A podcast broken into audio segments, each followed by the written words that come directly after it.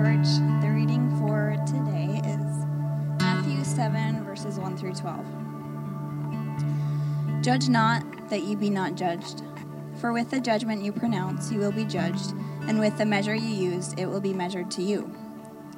Why do you see the speck that is in your brother's eye, but do not notice the log that is in your own eye? Or how can you say to your brother, Let me take the speck out of your eye, when there is a log in your own eye? You hypocrite, first take the log out of your own eye, and then you will see clearly to take the speck out of your brother's eye. Do not give to dogs what is holy, and do not throw do not throw your pearls before pigs, lest they trample them underfoot and turn to attack you. Ask, and it will be given to you. Seek, and you will find. Knock, and it will be open to you. For everyone who asks receives, and the one who seeks finds, and to the one who knocks it will be opened. Or which of you, if his son asks him for bread, we'll give him a stone? Or if he asks for a fish, we'll give him a serpent? If you then, who are evil, know how to give good gifts to your children, how much more will your Father who is in heaven give good things to those who ask him? So, whatever you wish that others would do to you, do also to them, for this is the law and the prophets. This is the word of God. You may be seated. Join me in prayer. Lord, we, we come confessing our need for you, Lord. God, unless you speak, how could we hear? God, unless you reveal yourself to us, how could we see? Lord, I pray that today you would fill our hearts with you. Just like we need food, Lord, we need your word. Just like we need water, Lord, we need to have our thirst quenched by coming to you who offer us water and freely give us drink. So, Father, would you do what only you can do? And that's cause our hearts to grow more deeply and fully and finally in love with you. In Jesus' name, the church says together, Amen. Amen. I've read a lot of commentaries. Commentaries, by the way, are when scholarly people do scholarly things like comment on the verses of the Bible. And there's some wonderful commentaries on the Sermon on the Mount. And I found this theme repetitive in them is that if you were to summarize the Sermon on the Mount, which is Jesus' message, his sermon in the Gospel of Matthew, chapter 5, 6, and 7, if you were to take those three chapters and summarize them, you could do so by taking Jesus' words when he says, when he was asked, What is the greatest commandment? And Jesus turns to this person who asked him the question, and he says, It's real simple love God and love your neighbor as yourself. Love the Lord your God with all your heart, with all your soul, with all your mind, with all your strength. And he says the second of these is like it love your neighbor as yourself. And here we have some very well known passages of Scripture. How many of you heard the verse, judge not, lest ye be judged? That's the King James Version. Anybody heard that verse before? Anybody? Anybody? Well, only, only two or three of us. Wow. Well, I'm going to hammer you with it here today. Um, uh, how many of you heard of the golden rule before? Treat others as you would like to be treated, right? And it's interesting how Jesus lays this out. He, he doesn't lay this command out, love others or treat others the way you would like to be treated in the negative sense. He doesn't say, you don't want to be stolen from, right? So don't steal from others. You don't want to be bullied, do you? So don't bully others. But he turns with love and he says, You know what it feels like to be loved, to be cared for? He says, Love and care for others in the same way. He, he's teaching us how to love others by giving us grace. And then, in the middle of this sermon on loving others, which really that's what it's about, he, he turns us to the love of God who patiently and steadfastly provides all of our needs beyond what we could ask, imagine, or think. And so he beckons us to come to him, even in this, to come to him. And he says that the Father is ready to give when you ask of him. when you seek of him, and when you knock. In fact, when you ask, your request is heard. When you seek, you will find. And when you knock the door, it will be opened unto you. But I think Jesus also knows the propensity of his people. I think he also knows that once people come to him and follow him, they don't become perfect immediately. I think he understands for the, the in the church the, the sin that still remains, and that in the church there's a propensity, just like outside of the church, for judgmentalism, harsh criticism turning towards others in disdain, turning, turning towards others in self righteousness. That even in the church, there's some fair, Pharisaical tendencies that we might look down upon others because we think that somehow God looks highly upon us and we've earned that and they didn't. And so they have to change and we don't. And that's the the way that Jesus comes at this particular passage of preaching and teaching is he wants us to see here that rather than judging others with a Pharisaical tendency, like the Pharisees, by the way, if you don't know the Pharisaical tendencies, the Pharisees were the religious elite of their times. They thought that they had everything right and that because they were always in the right, that God must agree with them. And so they treated others in a prideful and self righteous way. And Jesus here opens these words Judge not, that you not be judged.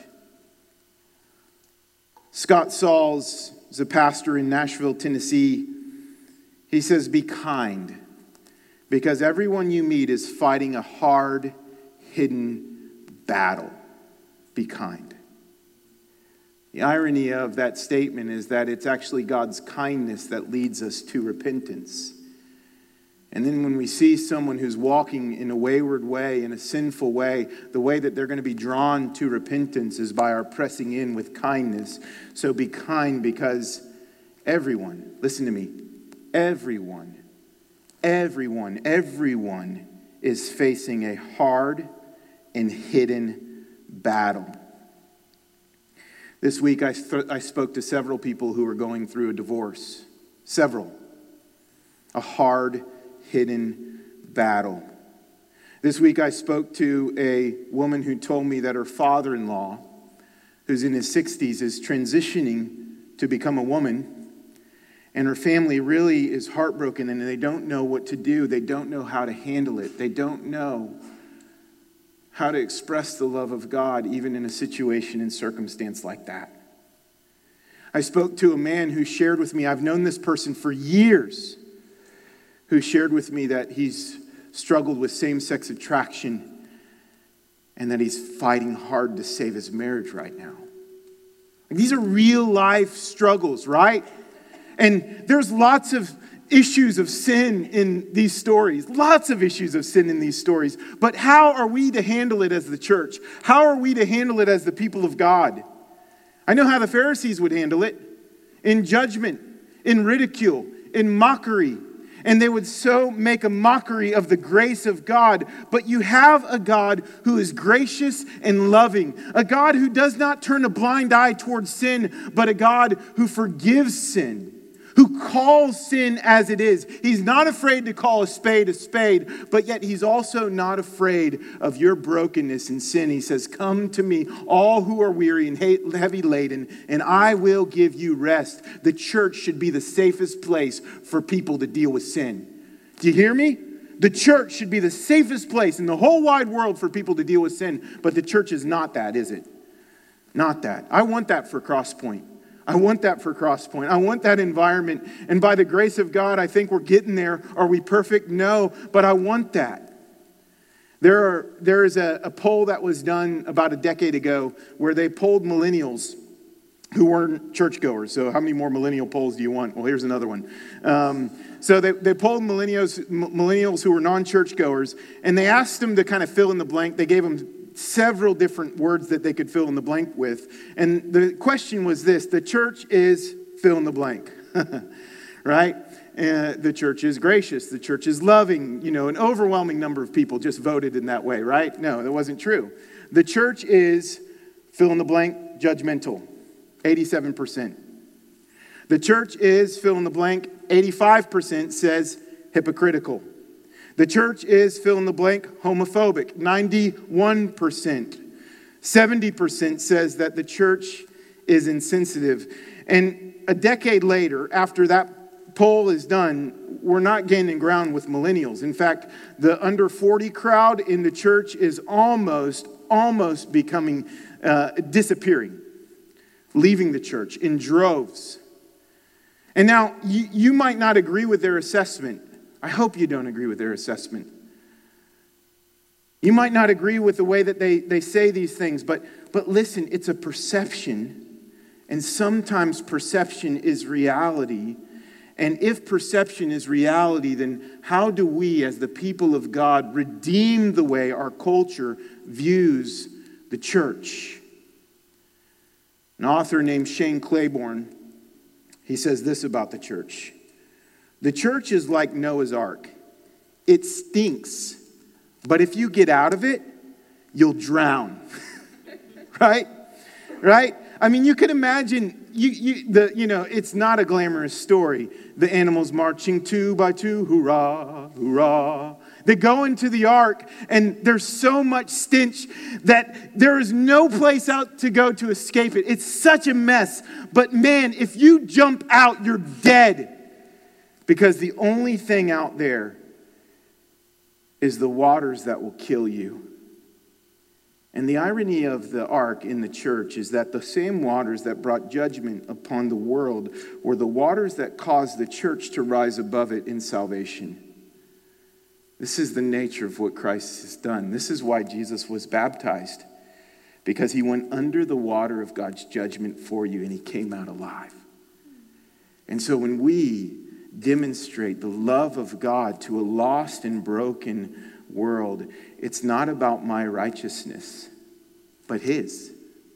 It's not about my goodness, but His. And listen to me, friends, this is really important because you and I are glory thieves.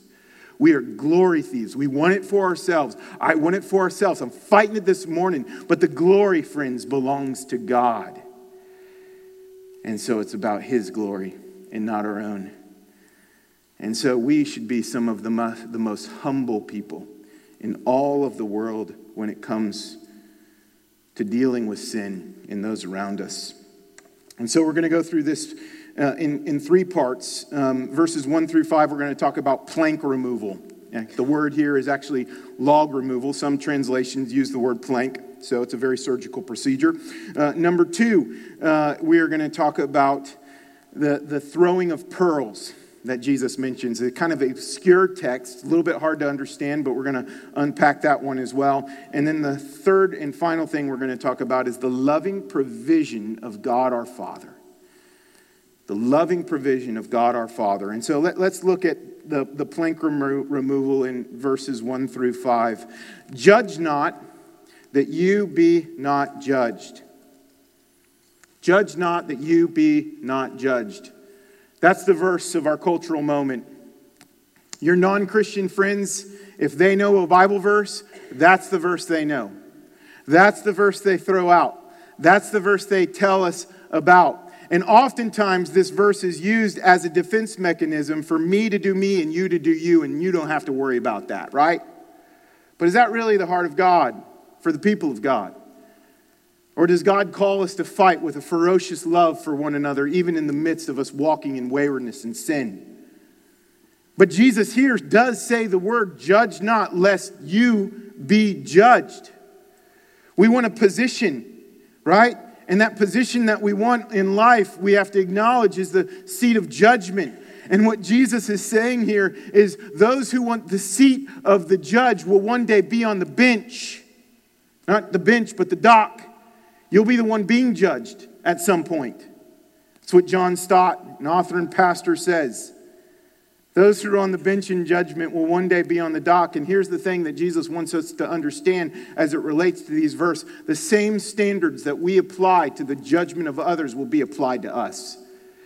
And so when we get on the seat of judgment and we think that we are the ones who are the judge, our cry is for justice, justice, justice. But when we're sitting in the dock, you know what our cry is?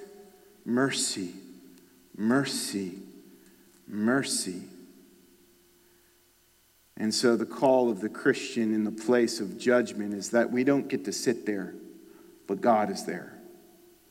God is the one who alone can judge sin. Now, does this mean that we suspend judgment? No. Here's what it doesn't mean. Author John Stott puts this really well. He says, Our Lord's injunction, command here, to judge not, cannot be understood as a command to suspend our critical faculties in relation to other people meaning that you've been given a mind, and that mind is meant for critical thinking, and that critical thinking is meant for you to determine right and wrong, even as it relates to other people. That's a good and a God given gift. But he does say, uh, he says, to turn a blind eye to their faults, pretending not to notice them, or to eschew all criticism and to refuse to discern between truth and error, goodness and evil. So the call of the Christ follower is not to suspend all judgment. It's not. We are called to serve one another by helping them grow closer to the Lord. And that means in our journey of growing closer to the Lord, which is called sanctification, it's a big theological word, that means that we have to call sin sin. But we have to do that with humility and grace. We have to do that without a spirit of judgmentalism or harsh criticism. And this is what Jesus is warning us against. Verse 2 For with the same judgment you pronounce, you will be judged. And with, and, and with the measure you use it, it will be measured to you. The way that you judge others.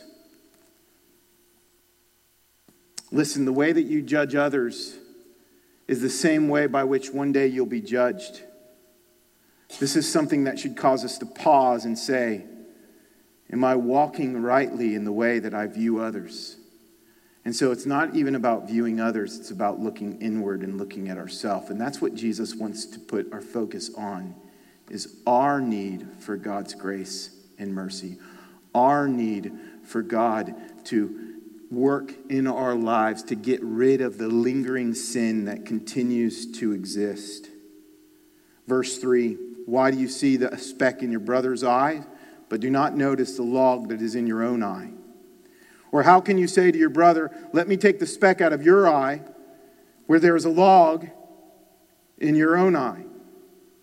Jesus is using a hyperbole. It's a pictorial illustration here. And, and, and, Jesus is a carpenter, and so he's kind of pulling back from, from the, the thought of being a carpenter. And there's a plank that is in someone else's eye, and while this plank exists in someone else's eye from across the room, they see that there's a foreign object in someone else's eye, a speck. And, and rather than noticing that in their own eye they have a railroad tie coming out, they see the foreign object that exists in their other the, the, this other person's eye. And so they get up and they go there, even though their vision is obscured by their own sin and shortcomings. They go and they see this speck in someone else's eye, and they say to the their brother or their sister, they say, You have a speck in your eye. Would you like me to remove that for you?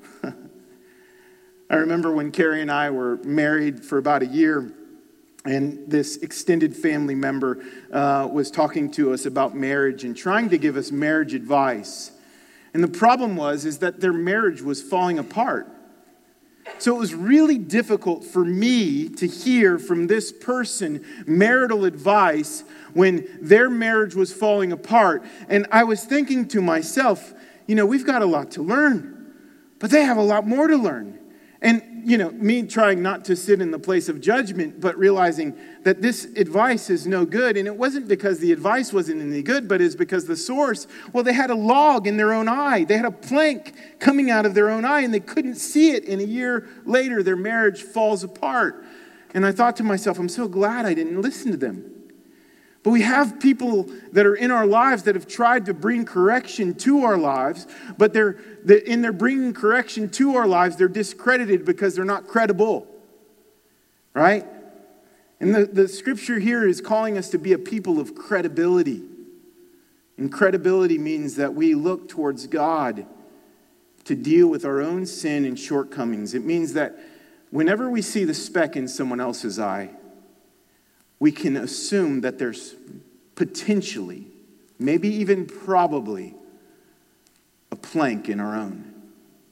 And so we deal with a sin that exists in our hearts. And rather than going first to our brother, telling them to deal with their sin, or a sister telling them to deal with their sin, we in humility ask the God of creation who wants us to grow and walk in holiness to help us. And maybe we even turn to the brother or sister around us to help us show us what we cannot see. D.A. Carson explains this really well, and I'm telling you, this was poignant for me because in the church it's so subtle that we think that we're more righteous than others and we look down upon others. And so there's this tendency that we can have. And he, he says it this way about himself He says, I tell myself I can afford to look my long nose uh, down my long nose at my less disciplined peers and colleagues. Or perhaps I've actually experienced a generous measure of God's grace, but somehow I've misconstrued it and I've come to think I've earned it. As a result, I may look with disapproval at those whose vision, in my view, is not as large as my own, whose faith is not as stable, whose grasp of God is not as masterful, whose service record is not as impressive, whose efforts have not, as been, his, have not been as substantial. These people who are diminished in my eyes, I consider their value as people inferior to my own value. Now, here's where this hits really hard for us. I read my Bible every day. How come you can't read your Bible every day? Man, my prayer life, my prayer life is vibrant. I've worked really hard to have a good prayer life. You should be able to do it too. Man, you don't have anybody discipling you, you don't have anybody working with you. I mean, I've, I've built this in my life. And rather than seeing things as a gift of God's grace, we think that we've earned it. And as a result of us earning God's approval, we think that others are more inferior to us. So therefore, God must not love them. And so I'm holy and God's loved me. But what we've done is we've made a mockery of the grace of God because I applaud those who read their scriptures because it is a good and faithful way of life. I pl- applaud people who have, who have developed a prayer life, and I want you to as a church. It is a good and faithful way of life. I applaud people who have pursued discipleship because it is a good and faithful pursuit of God, but I will not applaud those who think that they've earned it, and neither would God. And listen, I've done it. And I think because I've done it, God must agree with me. And so when I judge others, God must agree with me when in fact, when you're judging others, God's saying to you, they've got a speck and you've got a log, and your sin needs to be dealt with more than theirs. That's what self righteousness is it's a sin that corrupts and needs to be dealt with, that God warns us against. Verse 5 You hypocrite, first take the log out of your own eye, and then you will see clearly to take the speck out of your brother's eye. That word hypocrite's been around for a while, hasn't it? Jesus uses it. Jesus uses it. And so it means that we should take notice that there's this hypocritical tendency for us to be an actor, to pretend. And the pre- pretension here is that we pretend that we don't have sin. And John, First John says that if we say we have no sin, then we're a liar and the truth of God isn't in us. And so, can we be real for a moment and say, man, I am on this journey and my life is a mess and I am in need of God's grace? And, I, and, and friends, we are all growing in holiness together in godliness.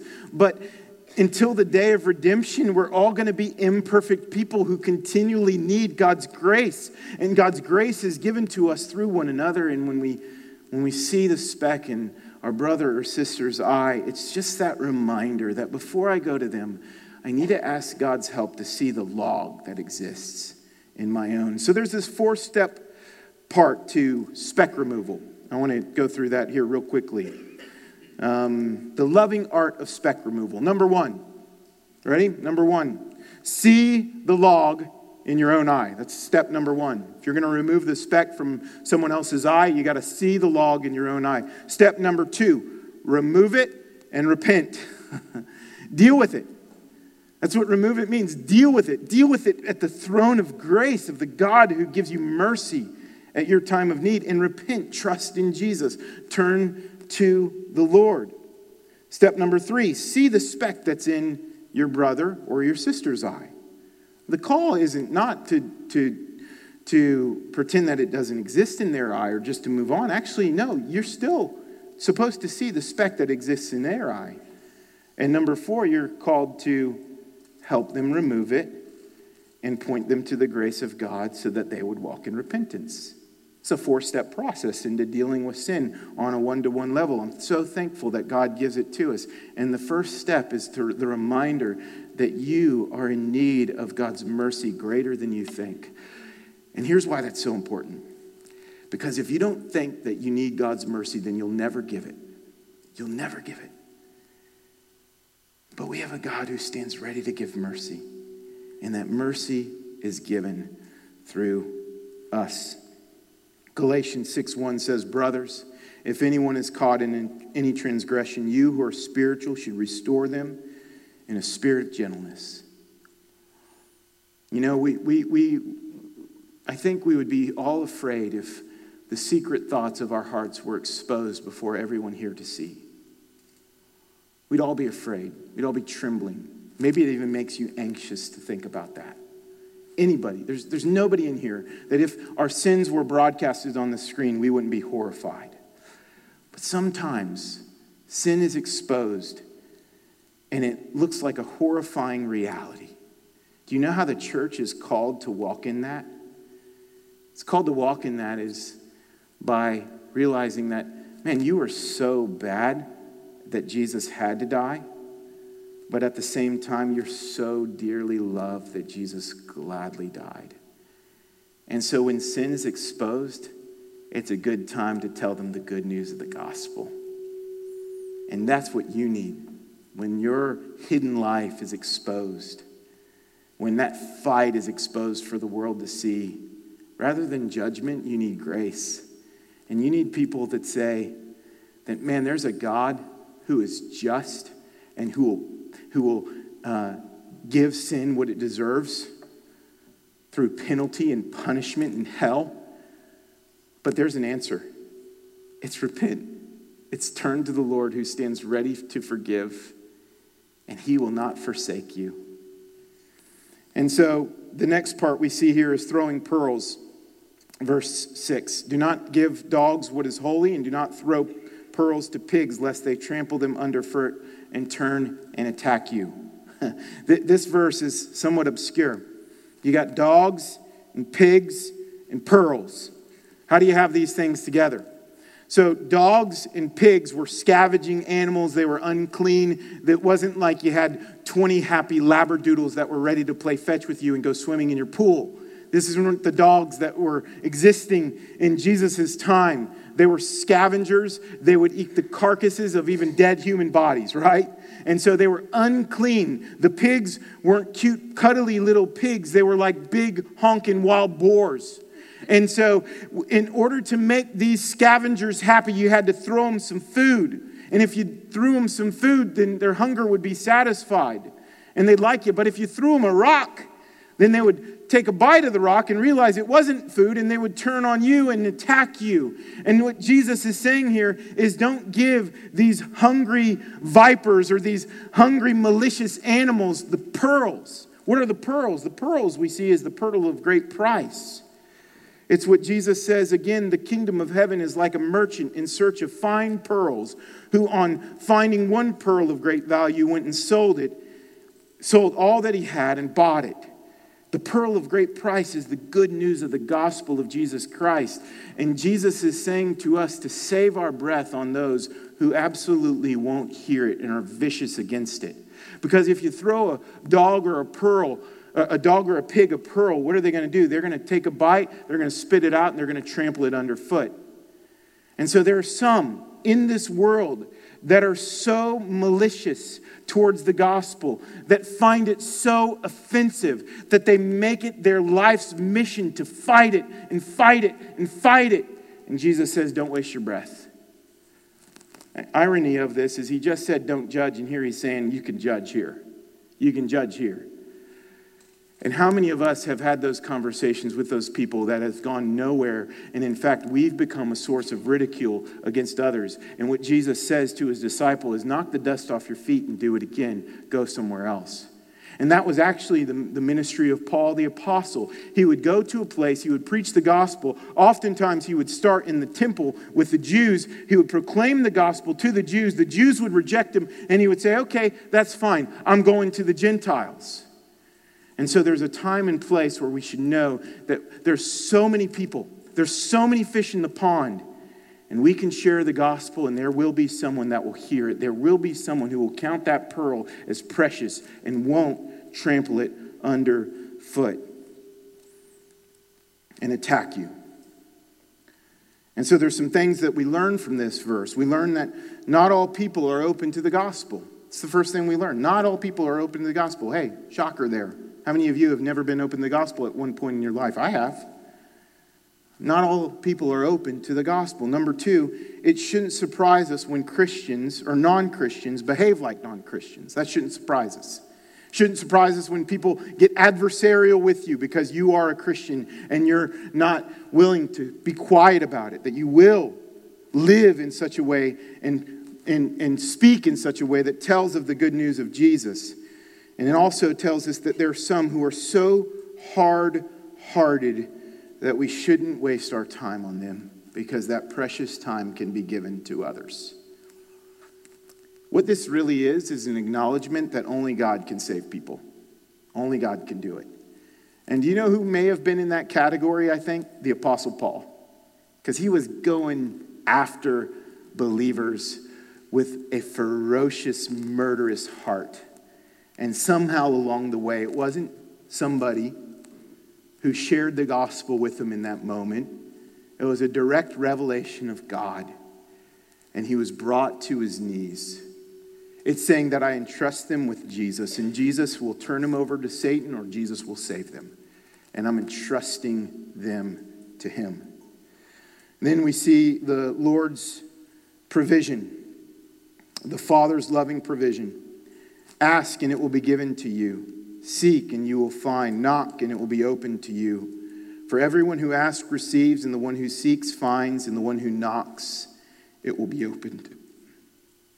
There's a little intimacy that we find here with Christ that I, I, I don't want us to miss it in, in, some of the excitement that even I might have projected in, the first part of this, but there's some intimacy. It's as if Jesus is, is getting down and he's whispering to his people. And he says, Ask the Father, seek the Father, knock. Jesus knows that the Father, that the Father's love and his grace is so good that once we taste it, we'll keep going back to it.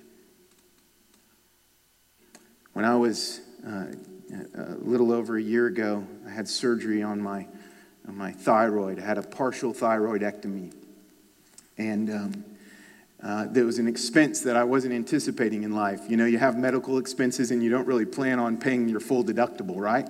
For your insurance plan. And so um, I remember talking to my dad about it. And I remember actually asking him for help. I said, Dad, can I borrow some money? Um, I remember my dad just with gladness say, Of course. And I had a plan to pay him back. And you know, the irony of it is I asked him for help, and he and mom came up and they uh, took care of the, uh, some of the things for me uh, so that Carrie can uh, do what she had to do with the kids and, and get ready for me coming home. And so they came to the hospital with me. They took me home from the hospital. And I remember after uh, I was able to have the money back, and I wrote dad a check and put it in the mail, and dad called me up and he said, um, Why did you send me a check? I said, Because I told you I'd pay you back. He said, Well, I ripped it up. You're not paying me back. and I thought, you know, myself, man, what a gracious love. And, and when you look at your father's love, and I don't know your father, I can only give you experience from my father, and not all fathers are like my dad, but when you look at your father and you place him against the holiness of God, there's only one word that our earthly fathers uh, can be summarized with when you place him against the holiness of your heavenly father it's evil. Like that's me for my kids, evil. Because the holiness of God, we cannot compare to it. But even if your earthly father, who is evil, can give you good gifts, this is the comparison. This is what Jesus wants you to see. How much more? How much more will your heavenly Father give you good gifts to those who ask of it? And so, what Jesus is begging his disciples and followers to do is ask. Just ask. Seek the Father. Asking means that we're awareness of our needs. We, we have an awareness of our needs and we go to the Father. Seeking the Father means that we have a life that pursues the Father's love. We seek the Father. You know, oftentimes as a father with my children, I, you know, my kids, if they just want something for their own selfishness or greed, I say, no way, no. And I have no, I don't have a hard time saying that. But man, when they kind of get close to me and they suck up to me a little bit, it feels really good right? Go to the Father in a way that's close and intimate and desiring Him. God, I don't just want your hands, I want your heart. That's our heart. This is what Jesus means. And then be persistent, knock. Persistent. Keep going, keep going, keep going. And the door will be opened unto you. Jeremiah 29 13 says, You will seek me and find me when you seek me with all of your heart. Listen, church, if we don't understand the love of the Father, we'll never understand how to live the life that God's called us to live. We'll never understand it. And so, if you're going to go after one thing with all your heart, go after the Father because He's good and He's gracious and He stands ready to help and serve you. And listen to me there is no good gift that He withholds. And I say that after a time of hardship. And you know what that time of hardship has caused me to see? The best gift in the world. It wasn't the fact that I had my earthly father here on earth. It's that my heavenly father knows all things, sustains all things, and he makes the wrongs of this world right. And that while He does it, He offers me grace and mercy in my desperate time of need. And so, as it relates to loving others, love others as you want to be loved. Love others in the same way. Love others in such a way that they seek the love of the Heavenly Father, that you show them an otherworldly love that is nothing like they've tasted here. But they taste and see that the Lord is good, and then they take refuge in Him. This is the way we are called to live in this world it's love God, love others, and live on mission. And we are called to give our lives to that. And as we talked about last week, we can't trust that this world is our paradise. This world is not our home. We can't put our hope here because our hope is with our Father who is in heaven. And so that we know that the only sustaining thing is to place our heart in His. Jesus illustrates this principle really powerfully about loving others. When there's a woman in John chapter 8 who's caught in adultery, don't ask me how she was caught in adultery because somebody was doing some peeping tom stuff looking for it. Don't ask me where the guy was because I don't know where he was. But somehow this woman was found out. And they bring her out to the streets, and there's a lynch mob ready to ready to take her life because she had sinned against the holy God. She had taken her human body, which God made as a good thing, and she maligned it. And she gave herself to someone in a way that no one should give themselves to someone else in a way that's unholy and unrighteous. And All of these things were true of what happened to this woman. And the lynch mob is gathered, and they've gathered their stones, and they're ready to trap Jesus. They're ready to put him on the spot. Jesus comes to the scene. They say, Look at this. Are you going to let this go, Jesus? What are you going to do to this woman? And they extend their arm towards Jesus with a stone in it. And Jesus looks at this woman with grace and compassion, whose secrets have been exposed. And then he looks at the people that are ready to kill her and take her life. And he has one simple response, and it's this Let he who is without sin cast the first stone. Are you not guilty of the same thing? And then the only sound that could be heard is from their hands, the stones fall to the ground, and as their feet are walking away, you could hear their stumbling and clamoring to get out of there. And this woman is left face to face with her Savior. And Jesus says to this woman, You're forgiven. Now go and sin no more. This is what he gave to us at the cross. Because, friends, we are the adulterous woman. We are the, the people who have been in bribery. We, we are the people who have maligned the name of God. We are the people who have united ourselves to something that's unholy. We are, you fill in the blank, that's us. And because we've been given grace, listen, because we've been given grace through the cross, we should extend that grace to those who need it. How could Jesus say to that woman, Your sins are forgiven, unless he knew that he would pay the penalty for her sins? Because God does not turn a blind eye towards sin. Either you're going to pay for your sin or Jesus is. And Jesus knew when he extended the arm of forgiveness to that woman that he would pay for her sins.